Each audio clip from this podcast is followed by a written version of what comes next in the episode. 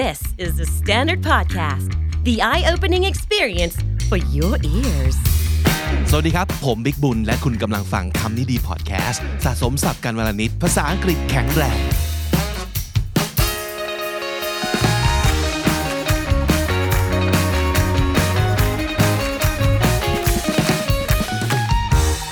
มีคำถามจากคุณผู้ชมคุณผู้ฟังช่องเคนดีมานะครับ บอกว่าปัญหาใหญ่ของเขาก็คือว่าเขาเนี่ย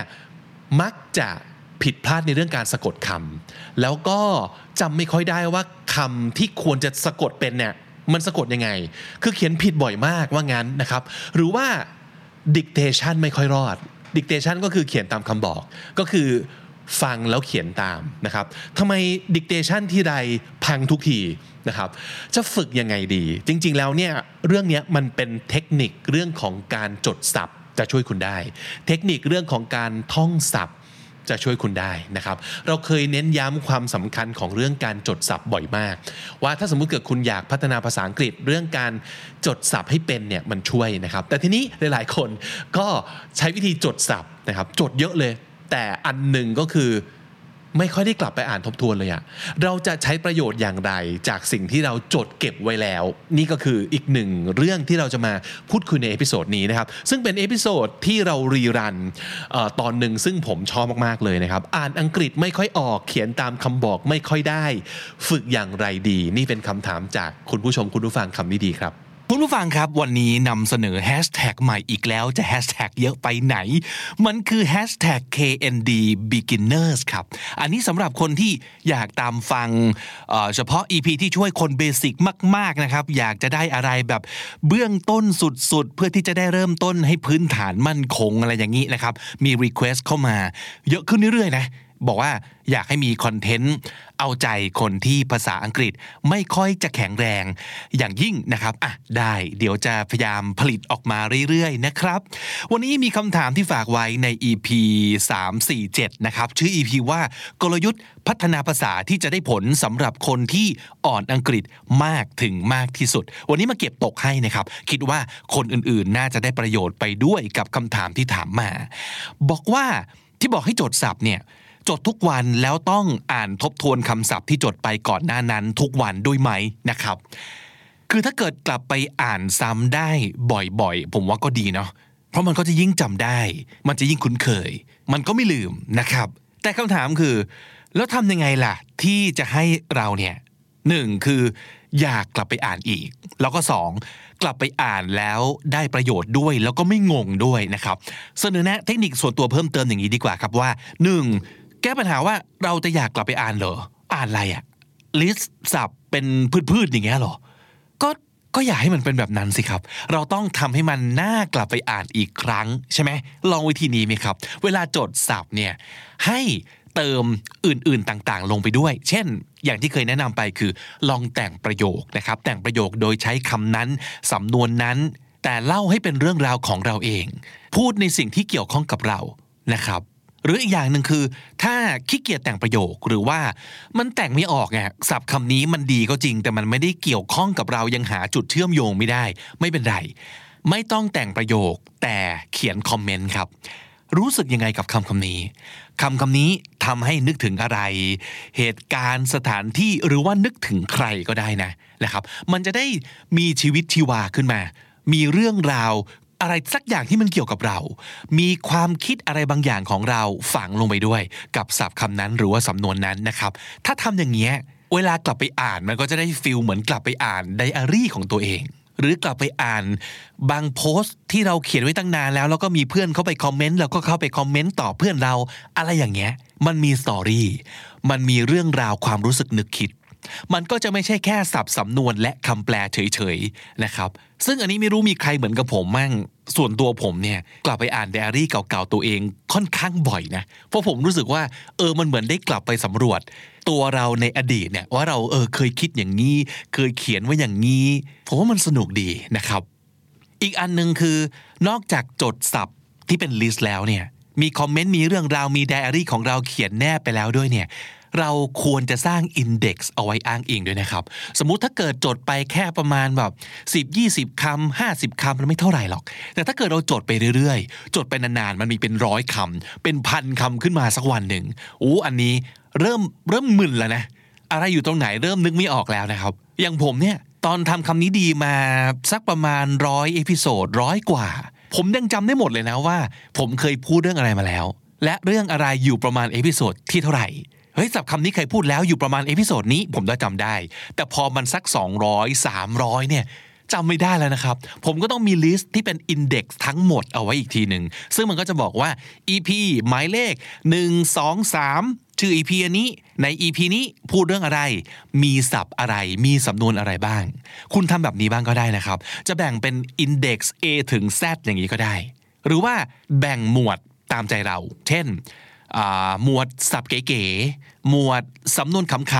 ๆหมวดถ้อยคำซึ้งๆ หมวดคำพูดให้กำลังใจอะไรก็ว่าไปนะครับ อันเนี้ยก็จะง่ายกับการกลับไปค้นดูอีกทีหนึ่งเพราะว่าเราจัดนู่นนี่นั่นของเราเอาไว้เป็นระบบระเบียบนะครับอะฝากไป 2 วิธีนี้นะครับ เติมสตอรี่ของเราลงไปในสับสำนวนด้วย แล้วก็ทำอินเด็กซ์เอาไว้อ้างอิงนะครับ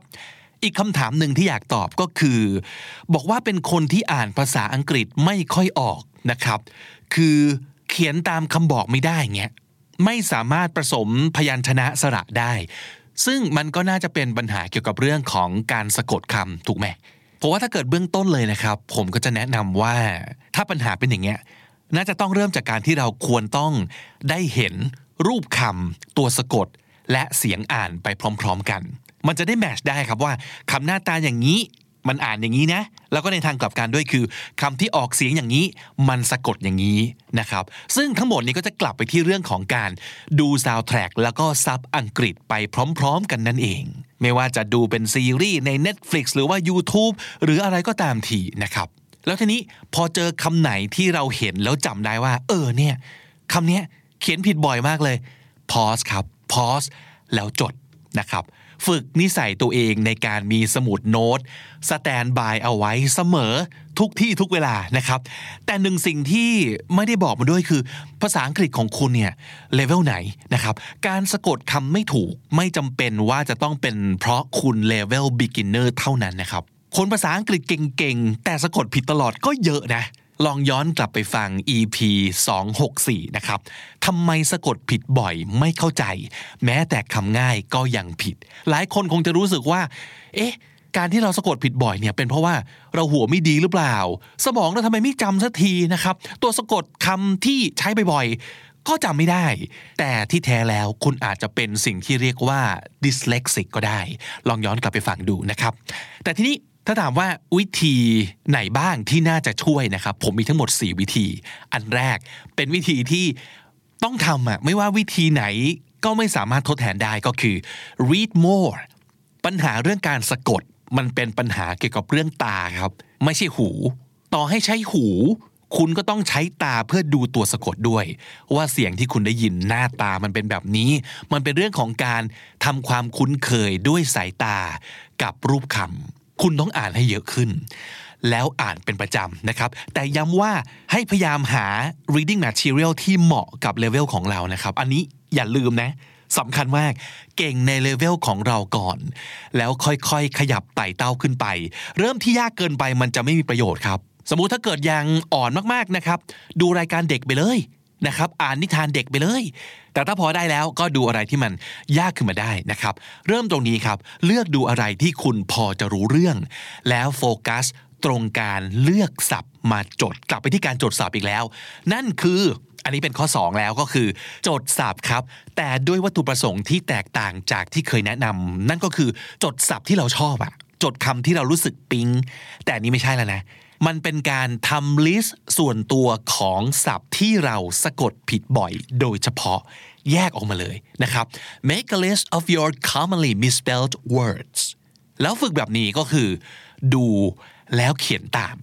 มันคือการคัดลายมือเลย แต่เป็นคัดลายมือกับคำศัพท์ยากสำหรับเรา แล้วพอเราเขียนคำไหนบ่อยๆนะครับ มือเราจะจำไปได้เอง ตาเราก็จะชินกับรูปคำและลำดับตัวอักษรไปเองนะครับ เรื่องอย่างนี้ไม่มีทางลัดนะ มันต้องฝึกไปเรื่อยๆ แต่สัญญาว่าถ้าทำต่อเนื่อง มันจะดีขึ้นแน่นอนนะครับข้อ 3 อันนี้ผมเคยแนะนำไปแล้วนะ แต่ว่าอยากพูดอีกครั้งหนึ่งก็คือ การใช้ mnemonic M N E M O N I C mnemonic แปลว่าเครื่องมือในการช่วยจำนะครับ วันนี้มี mnemonic มาฝาก 3 อันนะครับ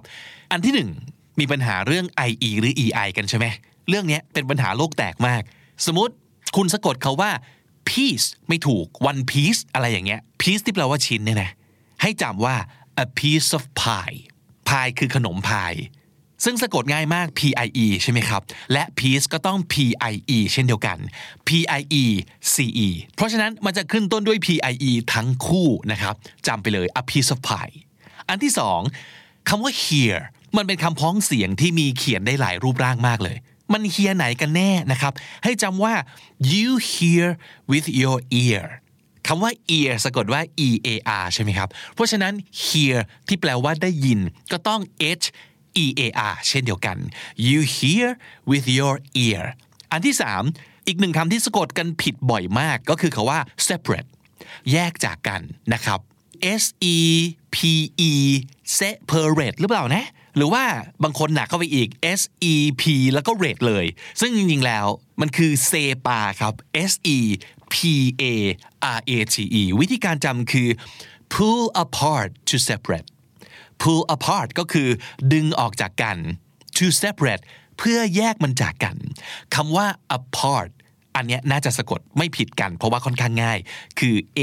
แล้วก็ p a r t apart เพราะฉะนั้น p a r ในคำว่า apart ก็ต้องมี p a r ใน separate ด้วย อย่างนี้เป็นต้นนะครับ แต่ส่วนตัวนะ ผมใช้วิธีนี้คือสำหรับคำคำนี้นะ ผมจะอ่านมาว่า separate ตลอดเวลา อันนี้เป็นเทคนิคส่วนตัวจริงๆนะคือ separate จริงๆ เรารู้แหละว่ามันอ่านว่า separate นะครับแต่ว่าพอเราบอกตัวเองตลอดเวลาว่ามันคือ separate ในหัวมันจะเห็นตัวสะกดอย่างชัดเจนว่า S E C P A ปา separate separate ผมไม่เคยสะกดผิดอีกเลย หลังจากที่ท่องมันว่า separate นะครับ ลองดูลองดูบางทีเราต้องหาเทคนิคส่วนตัวจริง ๆ ที่เฉพาะเราเท่านั้นที่จะ get และจำได้นะครับ ข้อสุดท้ายผมว่า work มากๆ และสนุกด้วย นั่นก็คือ word game เล่นเกมดีกว่า ไม่ว่าจะเป็น crossword puzzle ไม่ว่าจะเป็น scrabble อันนั้นคือ old school มากๆ เป็นบอร์ดเกม หรือว่าจะเป็นแอปก็ได้ หรือเกมออนไลน์มากมายเหลือเกินครับ ที่ช่วยฝึกการสะกดคำโดยเฉพาะ นะครับ ลอง search โดยใช้ keyword ว่า spelling game S P E L L I N G spelling game หรืออีกอันหนึ่งอันนี้ส่วนตัวที่ผมเคยใช้มาแล้วผมรู้สึกว่าได้ผลมากก็คือ หัดพิมพ์ดีดภาษาอังกฤษครับ เป็น skill ที่ผมดีใจมากที่ยอมเสียเวลาไปโรงเรียน แล้วก็ฝึกอย่างต่อเนื่อง เพราะมันช่วยเราเยอะมากในเรื่องการเขียน แล้วก็การสะกดคำด้วยครับ ไม่ว่าจะเป็นแอป หรือว่าเกมสอนพิมพ์ดีดภาษาอังกฤษแบบสัมผัสwork มาก การพิมพ์สัมผัสภาษาอังกฤษใช้คำว่า touch typing ตรงๆเลยครับ touch ที่แปลว่าสัมผัส แล้วก็ typing ที่แปลว่าพิมพ์ดีดนะครับ touch type ก็คือพิมพ์สัมผัส ลองไป search ดูนะครับ ที่ผมบอกว่ามันช่วยนี่คือยังไง คือหลายครั้งผมพบว่าบางคำย้ำว่าบางคำนะครับ ให้ผมเขียนออกมาด้วยมือ หรือให้สะกดให้ฟังเนี่ย ผมจะนึกไม่ออกนะ แต่ให้ผมพิมพ์ ผมพิมพ์ถูก เพราะว่าอะไร เพราะว่านิ้วเราเนี่ยจะเคยชินกับการสะกดคำคำนี้ไปแล้ว โดยขณะที่พิมพ์ในหัวเราไม่ได้สะกดด้วยแต่นิ้วมันไปเอง เพราะนั่นคือคือแก่นของการพิมพ์สัมผัสเลยอะคือปลายนิ้วมันจำคำคำนี้ไปได้แล้ว โดยอัตโนมัตินะครับ ลองดูฮะลองดู ไม่การันตีว่าจะเวิร์กกับทุกคนนะ แต่มันอาจจะช่วยคุณก็ได้ต้องลองนะครับ คือผมว่าโอกาสที่เราจะ ขียนด้วยมือมันน้อยลงเรื่อยๆ นะทุกวันนี้ แต่เราจะพิมพ์เยอะถูกไหมครับ อย่างน้อยต่อให้เขียนไม่ถูก พิมพ์ถูกก็ยังดีครับสับสำนวนวันนี้ย้ำนิวมอนิกทั้ง 3 อันนี้อีกครั้งหนึ่งนะครับ a piece of pie a piece p i e c e of pie p i e เช่นเดียวกัน p i e และ p i e นะครับ อันที่สอง you hear with your ear ear ไม่น่าจะสะกดผิดเนอะ e a r เพราะฉะนั้น hear อาการที่เกี่ยวข้องกับหู ซึ่งคือการฟังก็ต้อง h e a r เช่นเดียวกัน you hear with your ear และสุดท้าย pull apart to separate pull apart to separate par ใน apart ก็ต้องมี par ใน separate ด้วยนะครับ หรือจะใช้วิธีเซปาเรตอย่างผม ก็ไม่ห่วงเทคนิคนี้ลองเอาไปใช้กันนะครับ อยากได้เครื่องมือที่ใช้ เรียกว่า hack การสะกดคำแบบนี้อีก ลอง search คำว่า mnemonic ใน Google ดูได้เลยนะครับ ย้ำอีกครั้ง mnemonic สะกดว่า m n e m o n i c นะครับและถ้าติดตามฟังคำนี้ดีพอดแคสต์มาตั้งแต่ episode แรก มาถึงวันนี้คุณจะได้สะสมศัพท์ไปแล้วทั้งหมดรวม 2,838 คำและสำนวนครับ และนั่นก็คือคำนี้ดีประจำวันนี้นะครับ episode ใหม่ของเราจะ publish ทุกวันที่นี่ the standard co ติดตามฟังกันได้ทางทุกแอปที่คุณใช้ฟังพอดแคสต์ ไม่ว่าจะเป็น Spotify j o o x หรือว่า YouTube ครับ ผมบิ๊กบุญวันนี้ไปก่อนครับ อย่าลืมเข้ามาสะสมศัพท์กันทุกวันวันละนิด ภาษาอังกฤษจะได้แข็งแรง สวัสดีครับ The Standard Podcast, eye opening for your ears.